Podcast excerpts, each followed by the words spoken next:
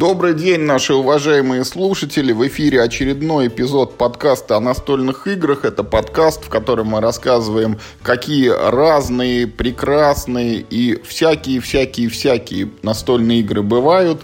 Какое-то замечательное хобби, как здорово и весело им наслаждаться, какие замечательные ощущения эти игры дарят, и делимся своими впечатлениями от каких-то свежеопробованных новинок, и иногда обсуждаем какие-то новости настольного мира. В эфире у нас, как всегда, Михаил Паричук. Миш, привет. Всем привет. Вот сегодняшний выпуск у нас немного запоздалый, но несмотря на все сложности, э, там, трудности, неудобства, снежные заносы и бураны, мы все-таки записываемся. И сегодня будем рассказывать об играх, которые удалось сыграть, ну вот буквально совсем недавно. Свежих новинок у нас для обсуждения две. Это игра Sanctum, которую не так давно выпустила на русском издательство Gaga Games. И это игра Мифотопия, которую достаточно давно выпустила на английском издательство Three Frog Games, после чего все остальные издательства отказались ее дальше выпускать. Ну вот, э, начнем мы с Санктума, в который Миша играл. Я пока еще не играл, поэтому, Миш, наверное, вот слово тебе. Что за Санктум? Рассказывай. Ну, давай начнем, знаешь, не с меня, давай начнем с тебя. Вот, ну, ты, может быть, что-нибудь читал. Вот как ты думаешь, что за игра такая вот Санктум? Вообще вот это... Что мы в ней делаем и на что это похоже? Ну, я слышал, да, о том, что Санктум это такой а-ля настольный дьявола, в котором до четырех человек берут на себя управление вот какими-то там архетипичными героями, я уж не помню, кто они, но условный вот там варвар, там э, лучник или амазонка, маг там и кто-то еще, вот они идут, там бьются с монстрами на протяжении скольких там трех или четырех актов, и потом вступают в финальный бой так сказать, вот там, ну, кто он там, не Дьявол, а Санктум тогда финальный босс называется. А, подробности о том, как это устроено, я уже, честно говоря, подзабыл, потому что читал новости об этой игре, наверное, уже, уже в прошлом году, но там сделано каким-то образом, что ты вот вступаешь в схватку с противником, ты с ним сражаешься, и когда ты его побеждаешь, из него там что-то вываливается, что позволяет тебе прокачивать своего персонажа, э, как бы усиливаться. Вот ты победил одного, у тебя появилась возможность одолеть более серьезного противника. Ну и так вот пока ты не дойдешь до финального босса. В плане взаимодействия, я так полагаю, его там ну, не сильно много. Ты вот как бы каждый бьется со своей этой очередностью противников, и только опять там в последнем бою как-то там сопоставляется, кто успешнее завалил вот этого местного дьявола. Но это вот я так широкими мазками все, что я знаю. Вот хотелось бы, конечно, услышать конкретику от тебя. Ну смотри, все, что ты сказал, все это правда. А, когда я ну, увидел, что выпускают Санктум, и я немножко почитал о том, что это будет за игра, я в ней увидел одно очень мне желанное такое, знаешь, явление. Вот я, в принципе, вот мне нравится идея жанра Dungeon Crawler. Чтобы вот вы собрались с друзьями, пошли, поубивали монстров в подземелье. Я люблю вот фэнтези РПГ. И хочется иметь дома вот, да, игру, э, ну, в которую можно с кем-то вживую поиграть, подвигать эти миниатюрки, например. Мне вот вся вот эта вот, э, как бы, ну, эстетика нравится. Есть только одна проблема. Я, ну, ну, в принципе, играл, ну, не то чтобы во все, конечно, что существует, но я, в общем, играл во все основное, что существует. Я играл там в Descent обе редакции, да, там я играл в первый Doom, я играл там, ну, не знаю, там, это, там еще во что-то, еще во что-то. И э, вот, ну, во всех этих играх у них там у всех есть -то свои достоинства, есть свои недостатки, но есть одна общая черта, которая меня раздражает практически во всех этих играх – вот, ну, как бы э, типичный данжен кроулер, он же состоит из чего? Из такого, ну, поля, как правило, в клеточку, да, ну, вот, э, ну, в Gloomhaven оно, ну, в Гексик, но это, это скорее исключение. В основном это поле в клеточку, по которому перемещаются вот, ну, фигурки героев, противников, и надо, ну, и, так сказать, э, формально, да, вот ты должен принимать решение, как, куда, кем пойти и как, куда, кем, кого ударить. Но вот часть э, с перемещениями, да, как правило, в данжен кроулерах, она ну, либо очень примитивная, э, либо вообще не играет роли, как, ну, как, в общем, во многих как бы играх, мне сейчас тяжело привести примеры, ну, вот, э, как мне кажется, в Descent, Там особенно, например, второй редакции, где практически неважно, куда ты ходишь. Ну, типа ты ну, ну, должен просто подойти на дистанцию, вот, ну, не знаю, выстрела там, да, или удара, и, и тебе не очень важно, будет ли это одна клеточка влево, там, либо одна клеточка вправо. Ну, там, знаешь, ну, вот э, этот, господи, единственный ограничитель твой это line of sight. Вот, вот, вот он либо есть, либо нет, а в остальном как-то все это. Вот.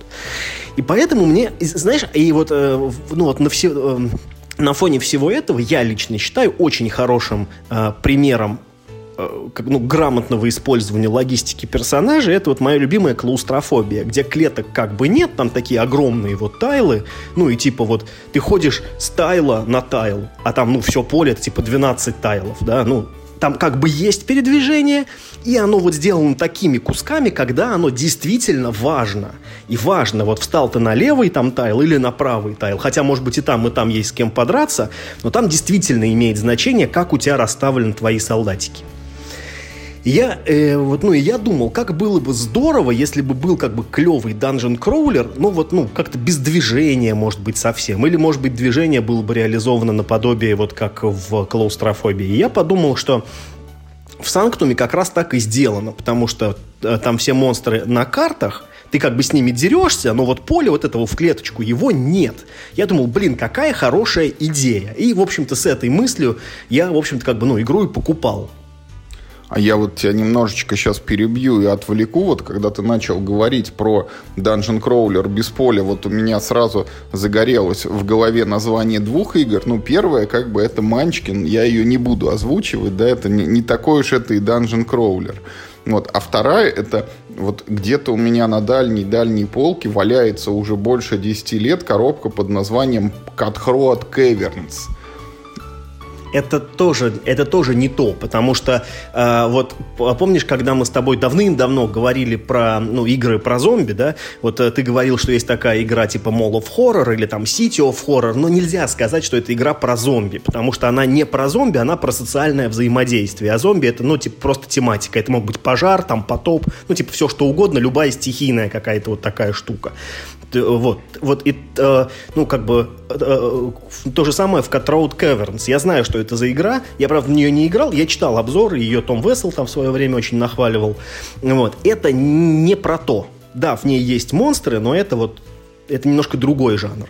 Это типа, когда игроки сражаются сами друг с другом. А мне хочется, чтобы игроки сражались э, с чудовищами. И чтобы не было вот этого элемента подставы, что типа мы все пошли и только там не все вышли. Ну, то есть э, я именно хотел такого кооперативного experience а. А, в Sanctum е там, в общем-то, заявлено, что это, ну, типа полукооператив. То есть вы как бы сражаетесь все вместе, но потом в конце побеждает тот, кто набрал больше очков. Понятное дело, что в таких случаях очки можно не считать. Да, это сразу же вспоминается Legendary Marvel, где там, типа, вы все бьете этих монстров, но в конце тебе игра говорит, а теперь, типа, вот вы их каждый складываете в свою колодку и в конце посчитаете. Но если мы выиграли, честно говоря, там наплевать уже, кто там сложил там два монстра, а кто три. Да, да, абсолютно. Вот. Ну и, собственно говоря, мы, в общем, поиграли в нее. Пока мы поиграли только вдвоем. Играли мы с Олегом Мелешиным. А, поэтому я думаю, что он тоже напишет в своем бложике что-нибудь про эту игру. И нам обоим очень понравилось. Э, мы играли ну, можно сказать, с разбором правил, так где-то примерно наполовину, потому что игра логически разбита на две части. Вот э, сначала ты идешь как бы, ну, по подземельям и убиваешь таких мелких э, монстров, но в больших количествах, это как бы первая логическая часть. А вторая, когда у тебя вообще нет мелких монстров, ты один на один с боссом дерешься. У нее собственные правила немножко, я их не изучал, поэтому я как бы, ну, примерно половину правил я знал, вторую не знал вообще. Ну и то там, ну, в, в этой там первой половине правил я там, ну, сильно, короче, плавал. Но вместе с тем, что, ну, вот Олег вообще не знал, я знал, типа так, серединка на половинку, мы сыграли вот, ну, за два часа, и это было, ну, э, если бы мы правила оба знали и не лазили постоянно бы в книжку, чтобы какие-то спорные моменты посмотреть, я думаю, в нее реально вдвоем сыграть за час. Это одно из самых главных ее достоинств. У нее очень классный темп. То есть Э, в ней редуцирован вот этот вот процесс до э, трех простых действий. Ты либо двигаешься вперед, ну ты ну, то есть ты как бы э, приближаешь конец игры, да, двигаешься вперед. И это приносит тебе новых монстров, чтобы их убивать. Э, второе возможное действие. Ты убиваешь монстров, собственно говоря. И третье действие. Ты отдыхаешь, когда у тебя там, ну, типа пьешь зелье, там восстанавливаются все там выносливости, прочее, прочее. Шмотки можно перенадеть э, в момент, когда ты тоже а, отдыхаешь. Вот, собственно, из трех этих действий игра состоит. Значит, э, когда игра переходит вот из первой части во вторую. Сначала у тебя отваливается действие движения, ходить становится ну, вот на какое-то время нельзя, пока ты всех монстров не убьешь, которые как только остались. Идти дальше нельзя. И потом у тебя даже действие, э, даже действие отдыха отваливается. Можно только биться. Ну, то, то есть, когда у тебя э, босс перед тобой, у тебя только одно возможное действие – драться, драться, драться, драться до победы какой-то из сторон. А, ну, про компоненты я немножко уже сказал э, сколько, получил, полтора подкаста назад, да, что ну, вот, мне попались компоненты с браком, но это частная история, а в целом компонент у игры очень достойная, все как бы сделано круто. Э, в общем, оказалось забавный факт, что э, фон на моем смартфоне, да, на одном из экранов у меня установлен фон из этой игры. То есть я нашел его где-то просто в интернете, мне показалась красивая картинка с такой фэнтезийной деревней, я установил ее на рабочий стол, и, в общем, я открываю коробку, а там эта картинка, только она в виде игрового поля. Это, в общем, довольно прикольно.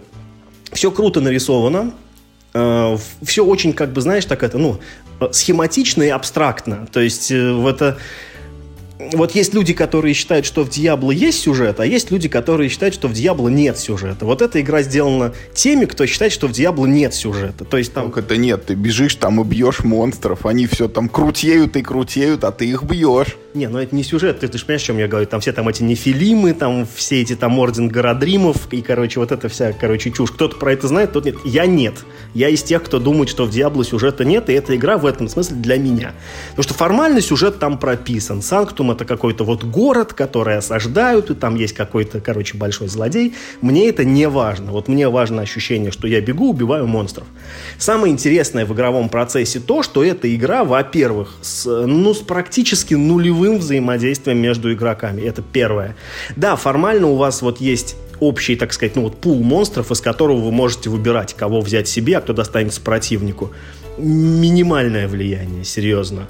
И в конце, когда у вас босс, вы каждый со своим боссом бьетесь. Вы вообще не можете друг другу не помешать, в общем, никак не повлиять, ничего сделать не можете друг с другом. То есть эта игра, в принципе, такой кооперативный пасьянс. Парит ли это меня?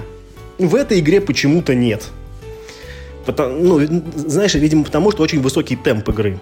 То есть очень быстро делаются ходы. Решения не то чтобы разнообразные, но их много. То есть вот ты как бы там 3, 4, там 5 видов решений, примерно одних и тех же, ты их очень часто и постоянно, постоянно каждый ход применяешь. И поэтому не, ну, не провисает процесс, тебе всегда есть что делать, есть над чем подумать, есть куда стремиться. И знаешь, вот это вот какое-то ощущение вот этого азарта и адреналина, оно присутствует. Оно схоже с теми, что в эпохах Стигмайера, когда каждый ход ты кнопочку жмешь, и тебе дофамины вспрыскиваются. Не, вообще это не про то. Не-не-не, тут тебе ничего за просто так не дают. Более того, здесь так баланс устроен, что ты не сможешь прокачаться полностью, когда идешь к боссу. Тебе просто не хватит времени. Ты прокачаешься, ну, грубо на две трети, там, да, ну, плюс-минус, как тебе повезет. И ты должен, ну, некую стратегию, ну, ну некий build, что ли, выстраивать у персонажа. Потому что персонаж устроен как в Diablo, вот у него есть дерево навыков, ты можешь их более-менее в любом порядке прокачивать. И, то есть, ну, э, э, э, эти навыки жестко прибиты к персонажу. Они как бы не изменятся. А, ну, а loot вари, эм, валится случайным образом, то есть ты можешь одевать его под свой build, или наоборот, типа build делать под loot, который тебе выпал. Там как бы есть где принять решение. Вот. А второй интересный момент, что вообще-то, по сути говоря, это евро. А, причем это евро на манипуляцию... Ой, вей. Да, то есть, ну, причем это евро на манипуляцию с кубиками. А, прокачка твоего персонажа состоит вот в чем. Ты, в общем, как бы, ты можешь прогрессировать э, в, ну, скажем так, в трех вещах. Первое это то, сколько кубиков ты бросаешь. Это фактически сколько миплов, да, вот у тебя есть.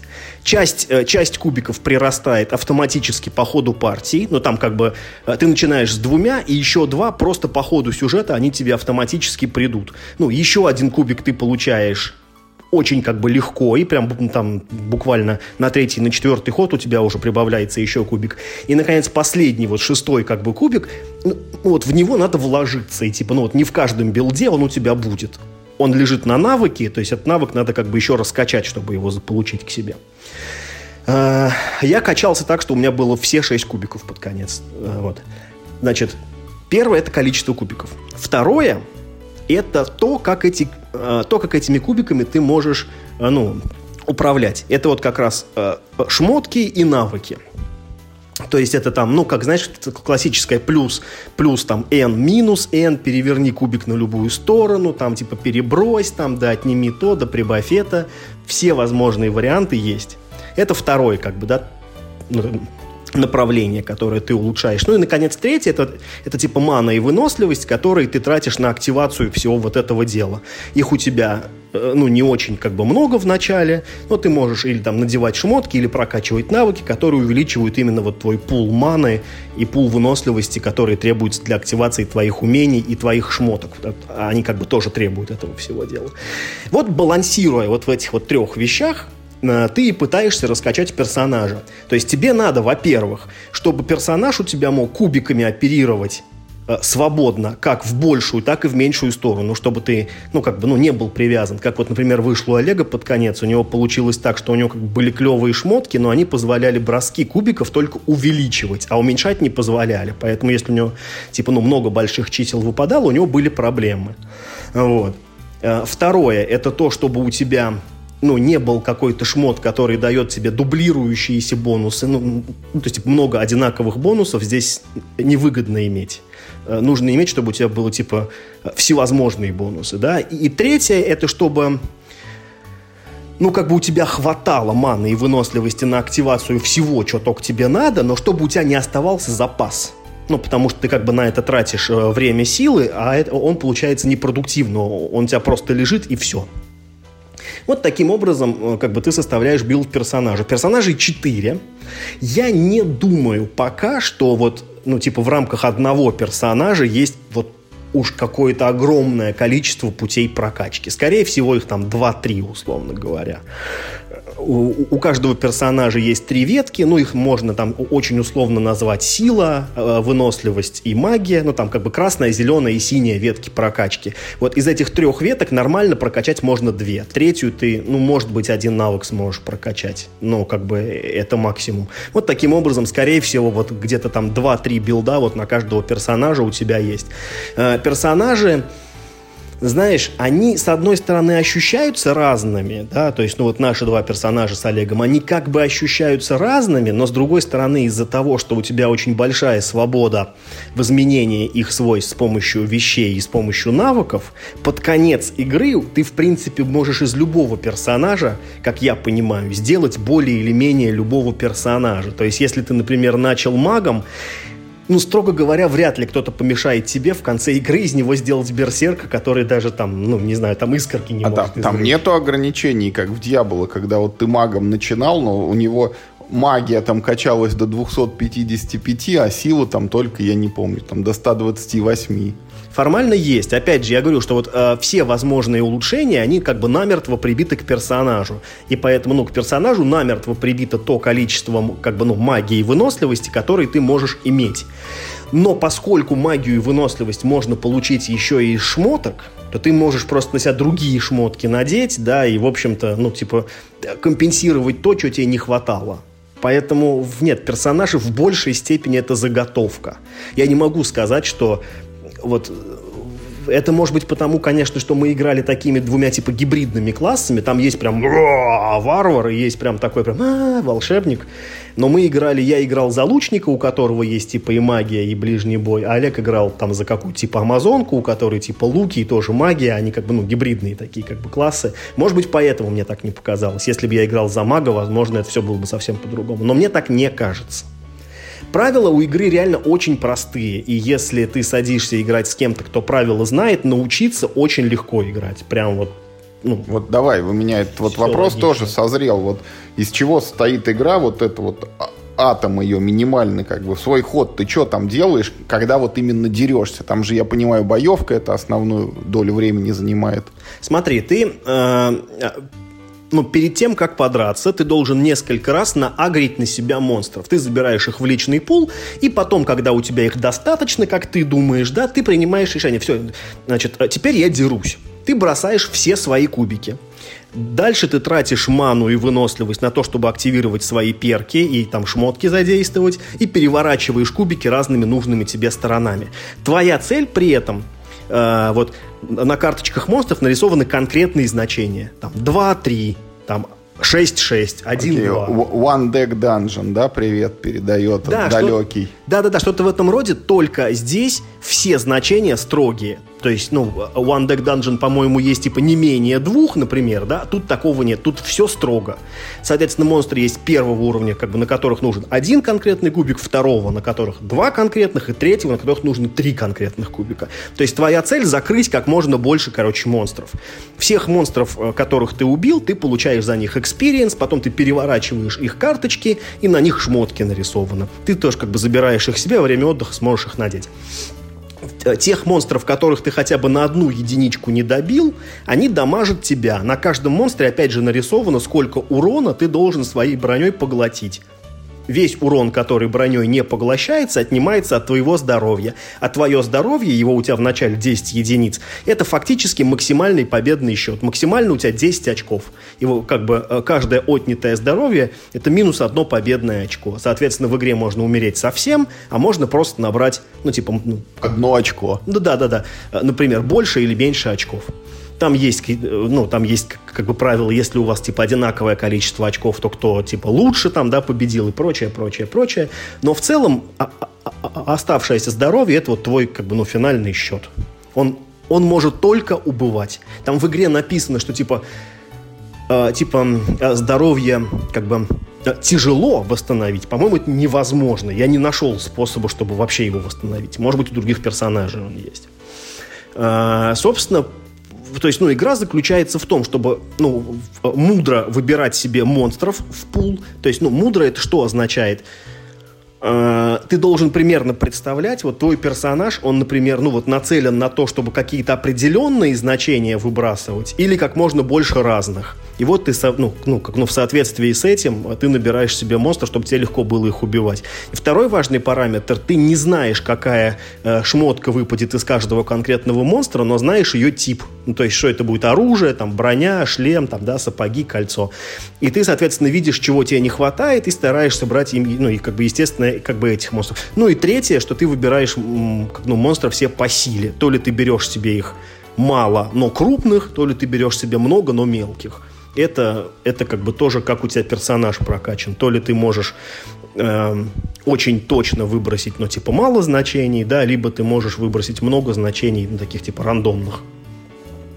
Э, поэтому, знаешь, вот я говорю, что в ней очень круто, это вот знаешь, оно на самом деле проистекает из того, ну, что в игре нет взаимодействия практически. Вот вы идете параллельными курсами, и это означает, что пока вот ты совершаешь свой ход, противник может думать над своим ходом, и когда наступает его очередь ходить, он ходит сразу. То есть даунтайма вообще ну, типа, нет. Ты на него никак не влияешь, он да, уже зарядился, да. там придумал, что куда и погнал. Да, а в ряде случаев, да, в ряде случаев, например, он, э, ты как бы начиная бой, ты как бы сразу говоришь, типа, я сейчас дерусь, а потом я отдыхаю, поэтому ходи сразу два раза подряд, потому что, ну, ну типа, я потом буду просто ресурсы менеджерить, и, ну, типа, на твой ход никак не повлияю, ходи прям сразу дважды. Ну, то есть, там как бы очень много такого, да. И в целом, если бы не общая дорожка, по которой двигаются герои, вот не эта общая дорожка сюжета, то вообще, мне кажется, можно было бы играть не обращая внимания на всех остальных игроков, потому что босс у каждого свой, и типа, ну там, да, в своем темпе ты там когда-нибудь его пройдешь, и только потому что, ну, типа, важна очередность игроков на этой дорожке как бы хода, только поэтому нужно все-таки, ну, ну как-то мало-мальски соблюдать очередность ходов. Вот. В целом это не замороченная игра, очень простая, довольно красивая, с довольно-таки приятными компонентами. Там много прикольных пластиковых так, таких пипячек, таких ну, фишек, которыми там все закрываешь и все отмечаешь. И, их как-то очень приятно вот. И как приятно шебуршить, знаешь, они такие так как-то хорошо сделаны из вот такого классного пластика и, знаешь, ну, как-то очень подходит вот сюда. Картинок в игре не то чтобы очень много, но они, ну, не, не знаю, они меня, в принципе, вполне устраивают. Э, название есть у вещей, нет у монстров. Я поэтому и говорю, что, в принципе, сюжет тут, ну, как бы такое. Я даже не знаю, зачем эти, как бы, названия дали вещам. Ну, потому что то, что я знаю, что эта куртка называется это, там, жилетка кузнеца, мне от этого, ну, ну, типа, не холодно, как бы, и не горячо. Вот. Жалею, значит, и, значит, в общем-то, главный вопрос. Я ее покупал на предзаказе за 3,5, и сейчас она стоит 4200, по-моему, так. Стоит ли брать игру за 4200? Это очень хороший вопрос, потому что вот за 3500, э, как бы, да, кто купил игру на предзаказе, я уверен, не обломались. Вот на 3500 как бы в ней, ну, все хорошо, в ней э, классные как бы компоненты, большая, не пустая, большая коробка, в ней прям э, ну, навалено. Довольно интересно поизучать других персонажей и другие возможности типа билдостроения. За 4200, блин, я не знаю, потому что... Э, Потому что за 700 рублей можно докупить это каверну пещера на пещеру. Ну, нет, не в этом даже дело, понимаешь? Есть какая-то определенная психологическая граница вот между игрой за 3500 и игрой за 4200, да, потому что ну, как-то в сознании игра за 3500 э, это типа игра за 4 с не... Э, это игра типа за 3 с небольшим, а игра за 4200 это игра за 4000 с лишним. Знаешь, это как, ну, ну психологически это все-таки, все-таки какой-то разный имеет вес. Если если вам очень хочется купить какую-нибудь такую вот типа настолочку а-ля Ameritrash, то, во-первых, имейте в виду, что это не Ameritrash, ну, как бы, ну, совсем. Это, это скорее Еврогейм. Я даже рискну сказать, что эту игру можно полностью передизайнить, например, вот так, что вот ваш герой, это типа, ну вот ваша королева, э, это типа ваш планшет э, столицы, ваши навыки это типа здания, которые вы можете возвести на своем планшете столицы. Монстры это типа э, соседние земли, которые вы можете захватить, и, и с них вам падают ресурсы и разные, ну типа известные люди и прочее, прочее. То есть это была бы такая вот игра про завоевание ближайших земель. И все работало бы точно так же. Ну там эта мана выносливость превратилась бы в дерево и золото, я, я не знаю, там experience превратился бы в людей, в человечков, которых, ну, типа, ты должен в здание посадить, чтобы здание работало. Ну, в общем, что-нибудь такое. И все, при, в общем, все было бы то же самое. Это скорее, конечно, Еврогейм. Но, если... Э, то есть, смотрите, что, что это? Это несложный Еврогейм, не очень сложный, как бы серьезно. А если вас научат, так, так и вообще элементарно. С, как бы в нем есть реиграбельность, да, но вот сценарий, как бы, да, фактически предлагается только один. Вот э, ты только берешь себе персонажа и погнал. Уровни, как бы, все одинаковые. У них разные картинки у этих уровней, но это ни на что не влияет. Эта картинка, это просто вот фон на карточках, а сам уровень устроен совершенно одинаково.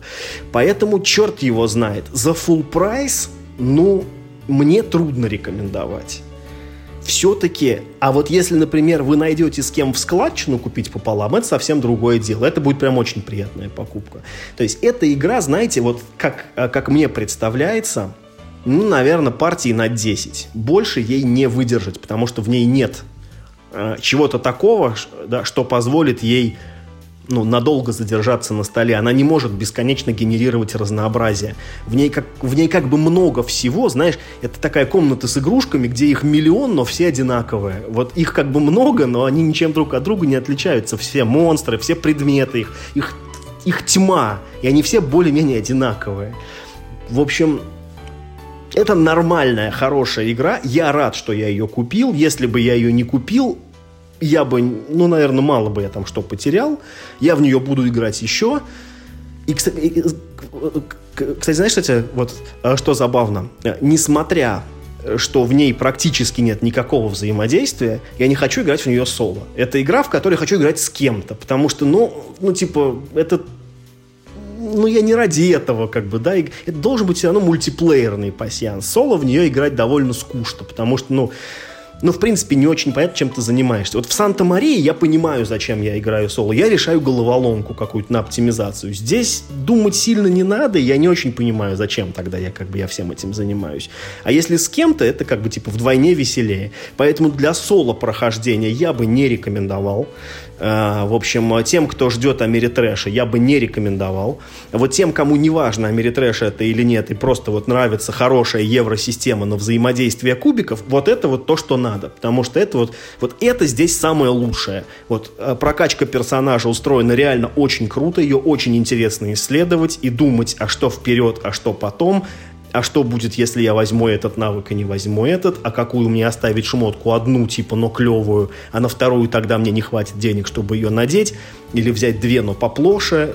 Все это очень интересно. И даже, ну вот типа все ругают э, ту часть, где битва с боссом. Ну, потому что у вас нет взаимодействия, типа, это скучно, вот ты, типа, как бы, вот ты сидишь один, ему э, бьешь в лицо. Мне эта часть очень понравилась, потому что фактически это, ну, это такая проверка, да, конечная, Э, тебя на прочность. Вот ты смог э, собрать своего персонажа каким-то образом, и очень быстро, очень просто, можно вообще, вот э, начиная с битвы с боссом, других игроков ты можешь не ждать. Ты дерешься со своим боссом в своем темпе, ровно вот как ты хочешь. Потому что их ходы больше на тебя вообще никак не зависят. И, и ты... То есть ты в своем темпе убиваешь своего босса, я своего убиваю в своем темпе. Вот мы там сидим не на скорость, ни на что, вот просто да, максимально качественно так, как тебе комфортно. Э, ты вот, там, знаешь, там такой, типа, такой, как отдельную дорожку проходишь. Вот. И вот, типа, ты проходишь эту...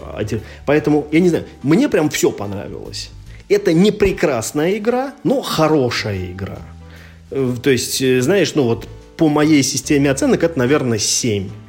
И ближайшим аналогом ее, да черт его знает, трудно что-то назвать, это как это как какие-нибудь этот... Эм,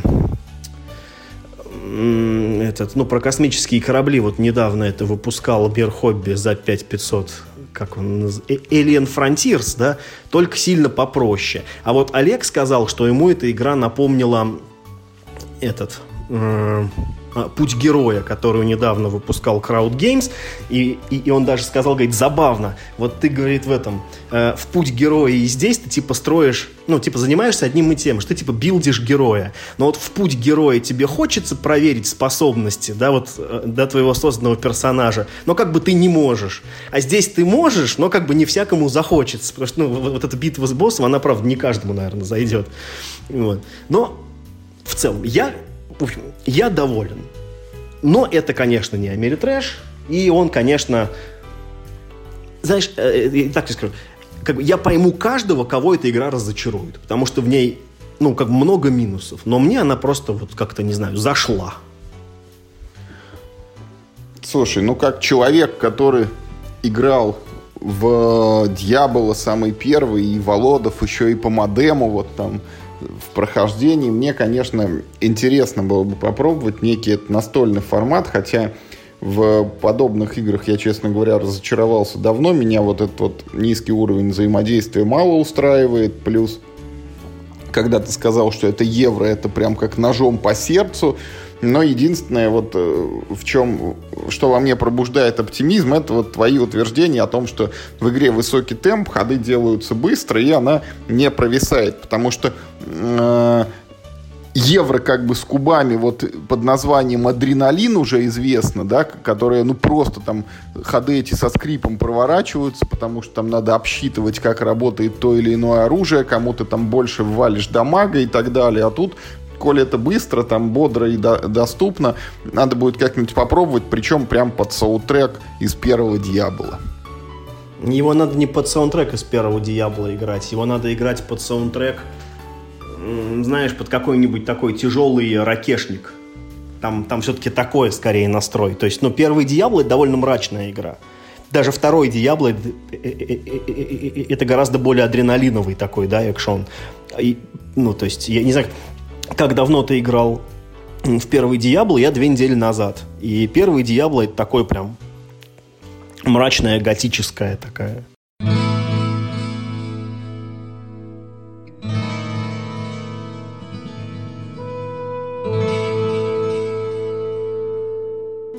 Даже второй Diablo это уже не то. А эта игра, это вообще, знаешь, э, это такой Sirius Sam, только, только про фэнтези. Этот Painkiller, елки-палки, Painkiller, о. Что-то, мне кажется, третий Диабло уже был такой тоже весь. А ц... я не играл в него, цвет... Цветастый, красивый и так далее.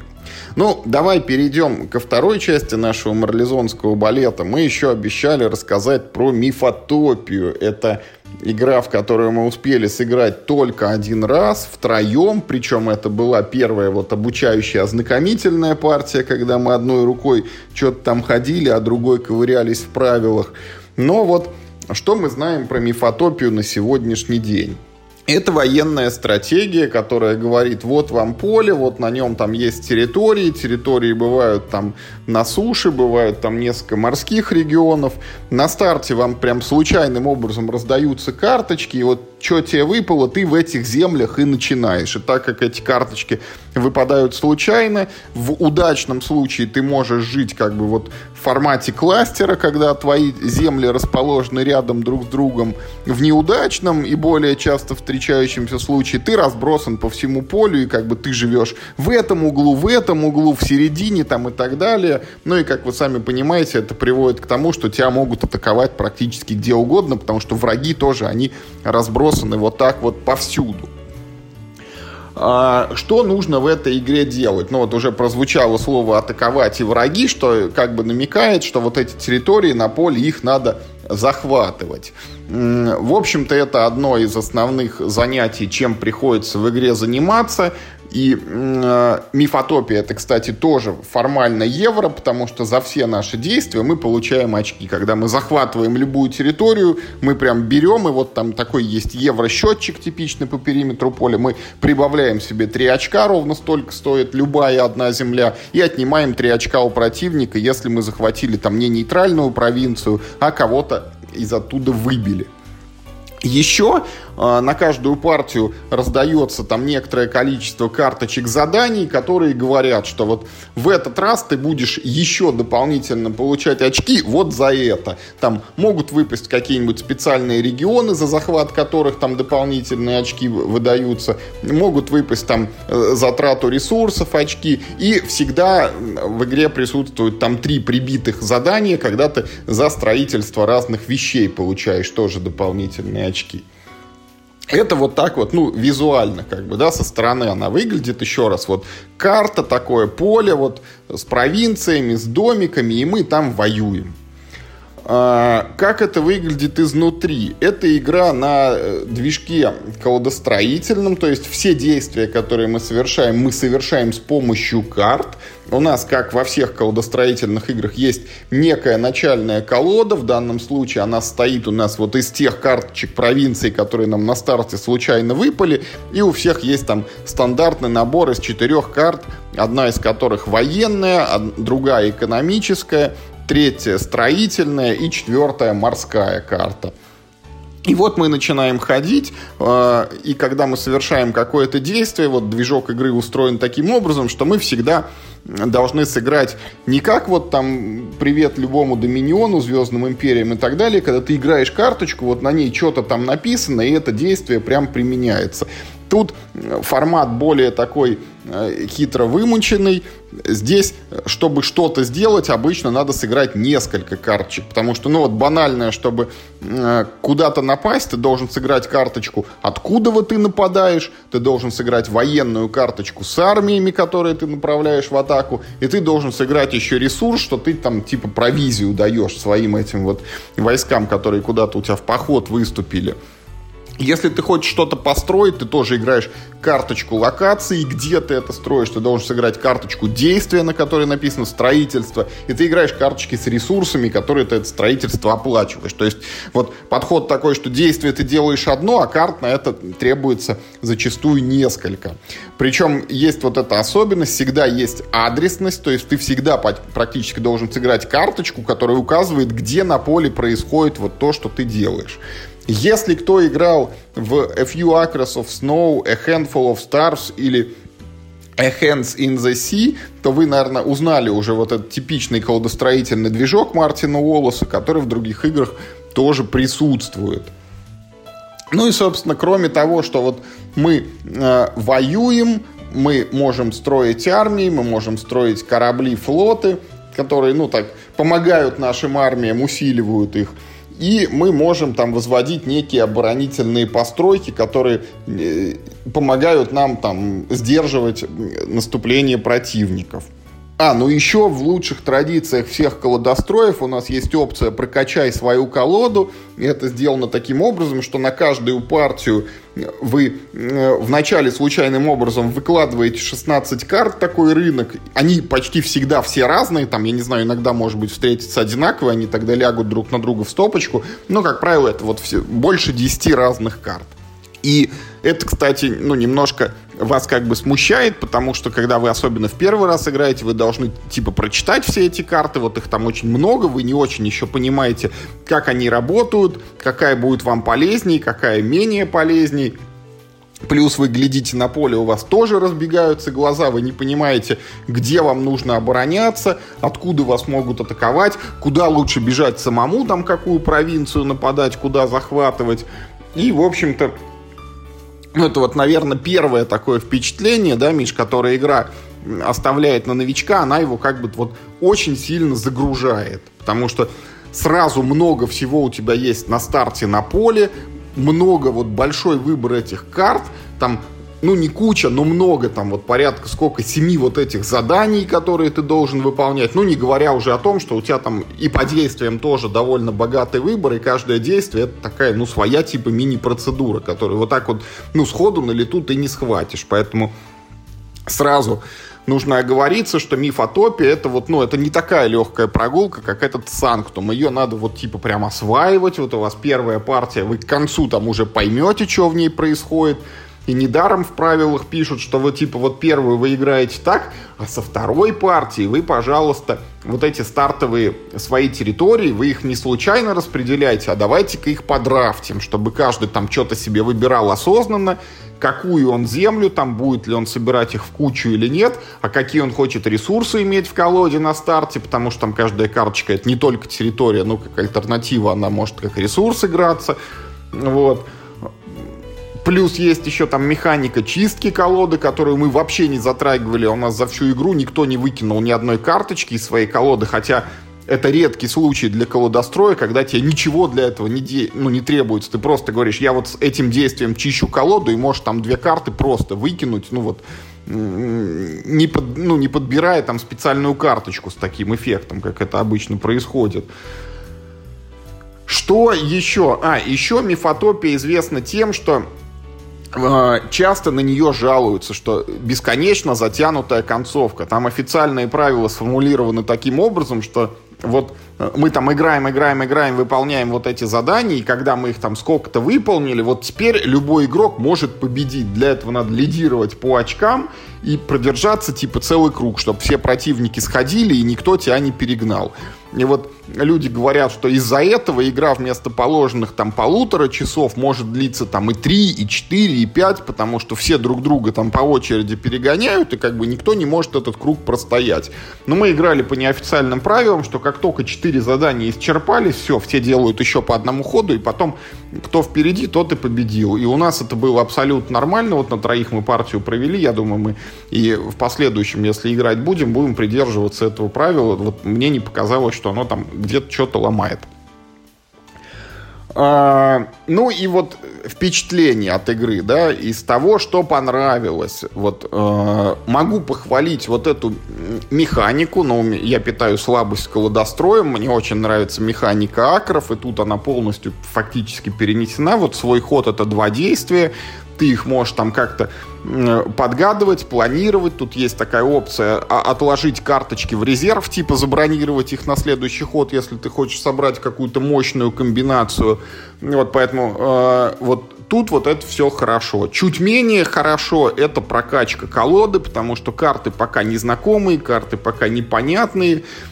Там есть подозрение, что не все они там одинаково полезны, ну и ты как бы не понимаешь, что хватать, не понимаешь пока, как, как можно вот заточить на что свою колоду, там в каком направлении ее сфокусировать. Тут вот как бы не очень. Война довольно-таки неплохая, но опять вот этот разброс провинций, он на старте немножечко это расстраивает, потому что нету единой линии фронта, тебя бьют со всех сторон, может быть позже там ты научишься читать карту и будешь понимать, что вот тут надо там держать, а вот тут можно и сдать какую-то территорию, но мы пока этого не понимаем. Ну и Нельзя не отметить оформление. Это вот издательство Мартина Олоса Three Frog Games. Все его игры, они такие зелено-коричневые, вот в типичном таком унылейшем еврооформлении. Мифотопия это, да, одна из них. Пока вот могу в целом сказать, что это не тот случай, когда я поиграл в игру и говорю, блин, ребят, какая она крутая, вот все в нее играете. Я отношусь к ней очень осторожно, я не могу сказать, что она ужасно прям плохая, но я не могу сказать, что она очень прям хорошая. Я бы попробовал в нее сыграть еще хотя бы пару раз, разок втроем, разок вчетвером, посмотреть, как она раскроется, и потом там, может быть, делать какие-то выводы. Ну, ты знаешь, вот э, твоя оценка, мне кажется, э, говорит о том, что ты ну, все-таки скорее ожидал, что игра будет хорошая. Ну, что, ну, что типа она тебе зайдет. Вот. Я ожидал, что мне эта игра не зайдет, скорее, да. Я вот э, я люблю волоса, но вот я не вдупляю абсолютно в, в Few Acres of Snow. Вот, вот сколько раз мы с тобой играли, для меня эта игра так и не стала понятной. Э, и я поэтому думал, что и здесь мне не понравится. И, и, и надо сказать, что имея негативное предубеждение, я получил неплохую игру. Мне понравилось гораздо больше, чем я ожидал. Вряд ли я бы хотел в нее там часто как-то садиться играть, но вообще-то я в нее бы, наверное, ну, поиграл бы еще. Знаешь, вот что у этой игры прикольно получилось? У нее есть вот этот базовый костяк правил, да, и базовая игровая механика, которая, ну, не меняется вот от партии к партии. Но каждый раз за счет того, что у тебя разный рынок из вот этих, ну, спецкарт, да, и там, этого волшебства, плюс каждый раз у тебя разные цели на партию, вот это дает примерно то же самое, знаешь, что происходит вот в играх этого, ну, Вакарина. Вот он любит, э, ну, цели на миссию выставлять случайным образом, как вот у него сделано в э, Kingdom Builder, когда у тебя вроде одна и та же игра, да, с одними и теми же правилами, да, там, э, с одними и теми же компонентами, но нужно каждый раз что-нибудь другое вот делать с этими компонентами. То там квадратики, то там кружочки, то вдоль Э, вдоль речки. Так же и тут, знаешь, вот то тебе, значит, надо дороги строить, ну, ну мы так это полистали эти карточки, да, то значит там надо захватывать определенные регионы, то нужно бить противника, то бить противника не обязательно, там же есть и нейтральные территории, да, то есть, а может быть есть карточки, поощряющие именно нейтралов захватывать, черт его знает. Э, то есть э, и даже есть правила, которые в игре могут быть, да, могут не быть. И, и компоненты есть. Ну, ну, пусть их не очень много, которые, например, могут попасть в партию, могут не попасть. Вот, например, у нас же были эти эм, э, рунные камни, которые по карте вот раскиданы случайным образом. Вот, вот тоже, да, кстати, они э, там есть механика, что в некоторых землях появляются ну, ну, так называемые рунные камни. Эти территории более ценны да, для захвата. Их захватить также, ну, ну типа, трудно или легко, в зависимости а, а, от территории, но они выше ценятся. И вот эти рунные камни раскидываются тоже случайным образом по карте, да, то есть это, ну, вот, э, все равно. А их может и не быть в игре. Там есть какие-то драконы какие-то тоже. Вот, ну, у, у нас в партии их не было, а они могут быть, а может не быть ни, там, ни того, ни другого. Какие-то замки какие-то там есть, которые тоже, типа, там то ли есть в партии, то ли их нет. Вот. И вот все вот это разнообразие, мне кажется, оно ну, как-то вот хорошо освежает игру. Не делает ее, знаешь, ну, не дает ей как-то, ну, навязнуть, наверное, на зубах, да. Поэтому я бы, наверное, может быть, даже поиграл бы в нее еще чуток, но это, конечно, не мой совсем вот тип игр. Я отдаю должное тому, как Волос все придумал. Эта игра значительно мне понравилась больше, чем Акры, просто потому, что я лучше ее понял. Здесь вот эта четкая механика, что э, для выполнения любого действия ну, как бы, ну, формула, в принципе, одна и та же. Ты играешь локацию, где происходит, ты играешь карточку, ну, ну, собственно, действия, которые ты хочешь совершить, плюс ты сверху платишь ресурсами, которые нужно. Ну, и есть исключение, что если, например, ты хочешь защититься, ну, ну, то как бы логично, что тебе не нужно играть там, типа, все действия, ты просто платишь ресурсы и защищаешься. Ну, вот так. Поэтому здесь как-то у меня все это довольно быстро уложилось, и мне ну, в общем-то, оставалось думать только о том, какие вот эти э, спецдействия себе в колоду прикупить. Что же касается того, что у нас ну, вот не было ни, э, нужды чистить колоду, ты знаешь, это вот тот редкий колодострой, где у тебя колода ну, не распухает при всем твоем даже желании. Тут собрать толстую колоду просто нельзя, как мне кажется. Ну, ты, ты должен быть очень успешным в войне, э, чтобы твоя колода прям пухла, да, ну и, соответственно, чтобы у тебя там было, типа, много денег и много всего, потому что, как, ну, а, а, обычно, вот, э, за один цикл проматывания колоды вот ты можешь один раз построиться, потому что такая карточка вообще всего одна. Ты можешь, как правило, а, а, ну, один раз нормально повоевать, ну, то есть, как бы скопить силы на нормальную войнушку. Ну и там типа пару раз сделать какие-то мелкие действия. После этого колода заканчивается. То есть у, у, у тебя, ну, ну, как бы тут тебя игра не перекармливает действиями и ресурсами. Наоборот, каждая монетка у тебя прям наперечет, и ты прям ждешь. Блин, да где ты этот рынок покупал, когда же он ко мне уже приедет? Так вот в том-то и дело, что, может быть, если ты там уберешь это, выкинешь из колоды или запихаешь там в резерв половину карт, ты можешь сделать так, что ты будешь, ну, типа, строиться каждый ход или воевать каждый ход, потому что у тебя вот там будет маленький набор там из одних армий, он будет прокручиваться все время. Я не знаю, как это работает, ну, и сработает ли это в нормальной партии. Может, тебя там забьют просто остальные игроки за этот период, но это вот, ну, просто интересно попробовать. Плюс в комбинации вот со специальными этими эффектами, может быть, там есть карты, которые, ну, типа, поощряют тебя делать именно так. Ну, кстати, может быть, ты и правда. Ну и, как всегда, есть какие-то, знаешь, вот такие фирменные волосовские механики, которые вроде бы не тематичные, но вот как-то они так так как-то хорошо, органично вплетены в игру, вот что вот ну, не хочется на них ругаться. Знаешь, вот здесь вот это...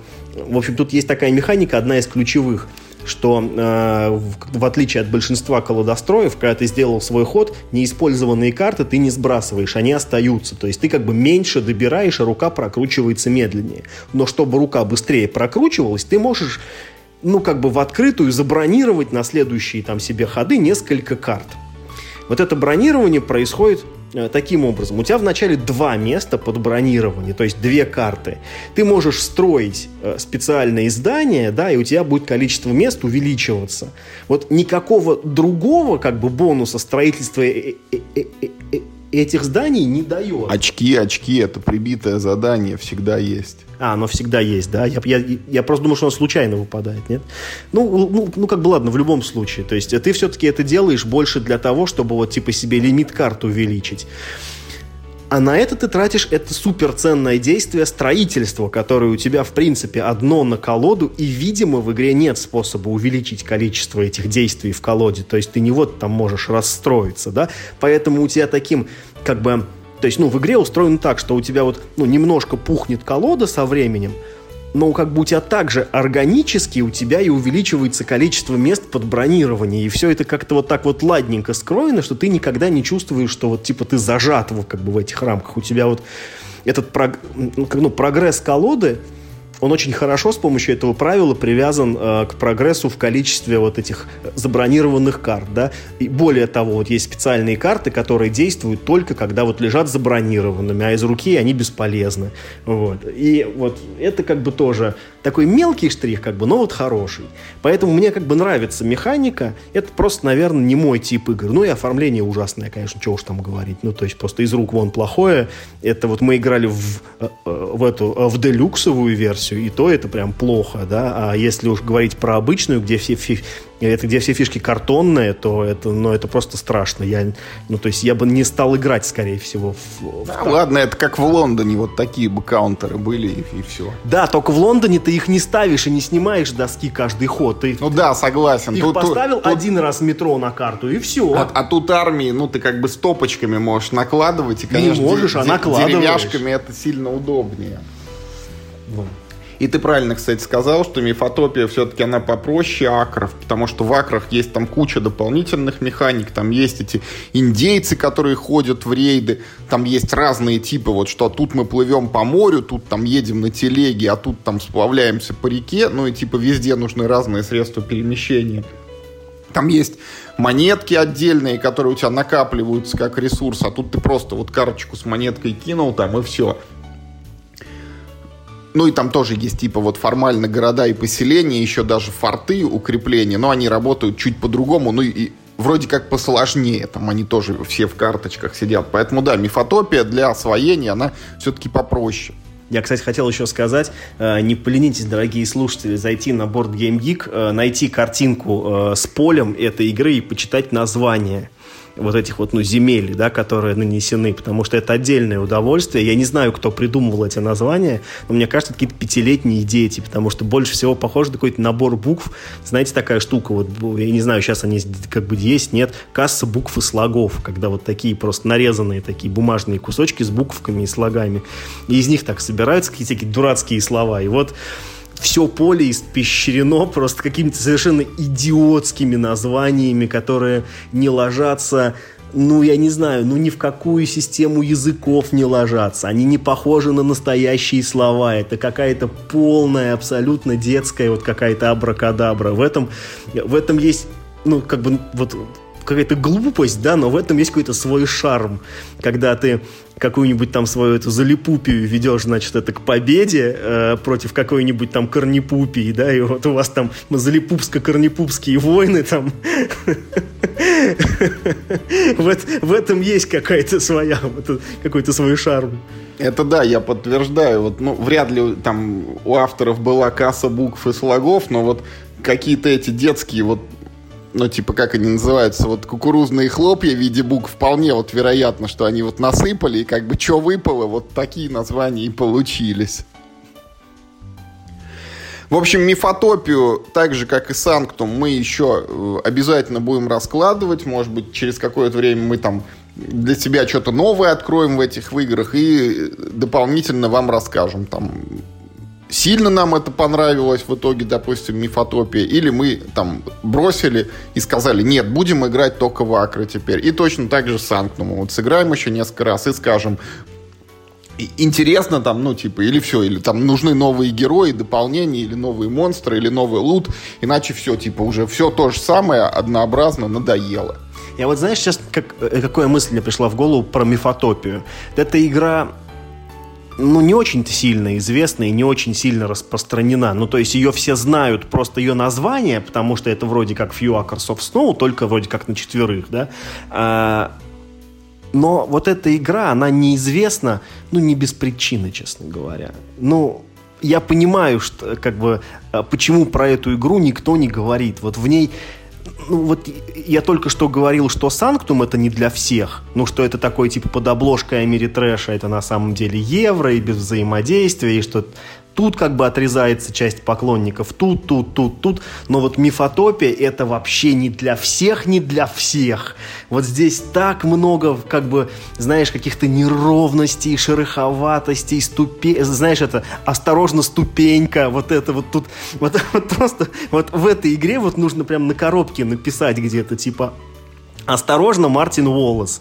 Вот, потому что в ней так много хорошего, фирменного хорошего от Мартина Волоса, но и так тоже много плохого от Мартина Волоса, что прям, ну хоть в музей вот просто этот... Э, в музей это надо... В палату меры весов в, просто. В музей, сдавать. Миша, это у него есть игра, по-моему, то ли 16 то ли 17 года, что-то The Arrival, ну, как бы прибытие. Там просто ужас, там какие-то вот типа Трансильвания, летят вампиры, мы от них отбиваемся кооперативно, но там нет делюкс изданий, и вампиры налетают на нас прям картонными стопочками этими. Я что-то один раз играл, вот, ну, прям капец уныния, вот, не готов. Вот мифотопию еще, ну, вот, буду, а вот ту второй раз точно не сяду, несмотря на то, что Мартин волос. Нет, я просто хочу сказать, что вот э, вот в этой мифотопии, знаешь, это, ну, это такая навязшая, навязшая на зубах метафора, но это, что называется, какой-то, знаешь, в нем виден потенциал вот этого неограненного алмаза, да, только в данном случае вышло наоборот, что сначала получилось вот это, ну, как бы ну, давай я скажу прекрасная, хотя я сам так не считаю, да, прекрасная Few Acres of Snow, которая всем понравилась. И у меня ощущение, что она у Мартина Уоллеса вышла во многом случайно, что это во многом, ну, что он сам не... Да она так-то тоже вышла не с первого раза. Там он второе издание допиливал, и то, говорят, там Ну, и то не убер-стратегия допилил, да. есть. Ну, да. понимаешь, это все-таки типа убер-стратегия, это полом, который ну, как во многих играх есть. Вот э, ты сам все время говоришь, что в Ticket to Ride побеждаешь одним и тем же способом, и, и против этой стратегии никто так ничего и не придумал, да? Вот, так же и тут. Это все-таки не то же самое. А именно вот то, как там все удачно сошлось. И, и получается, что две инкарнации потом, вот он все пытался сделать то же самое, и у него так и не получилось, но эта сердцевина, она все равно видна в этой игре. Но это вот именно, что неаккуратно обработанный алмаз, который вот он не блистает, потому что неправильно огранен. Вот у него ну, вот эти грани несимметричны, свет там правильно переломляется, и он поэтому выглядит просто как стекляшка. Если ты не знаешь, что это какой-то вот, ну, на самом деле ценный, редкий элемент, то ты и не поймешь по внешнему виду. Также и с этой мифотопией. В ней вот есть что-то очень э, классное в ее структуре, да, вот как, как, как ну, вот в ее ядре.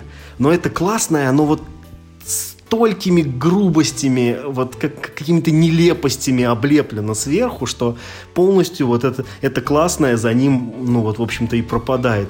Тут же даже, видишь, тут же даже э, Уоллес даже нанял настоящего художника, чтобы он нарисовал настоящие картинки на картах. Это же вообще... Да, только это происходило так, он подходит, случай. говорит, ты типа художник, да, умеешь рисовать, да.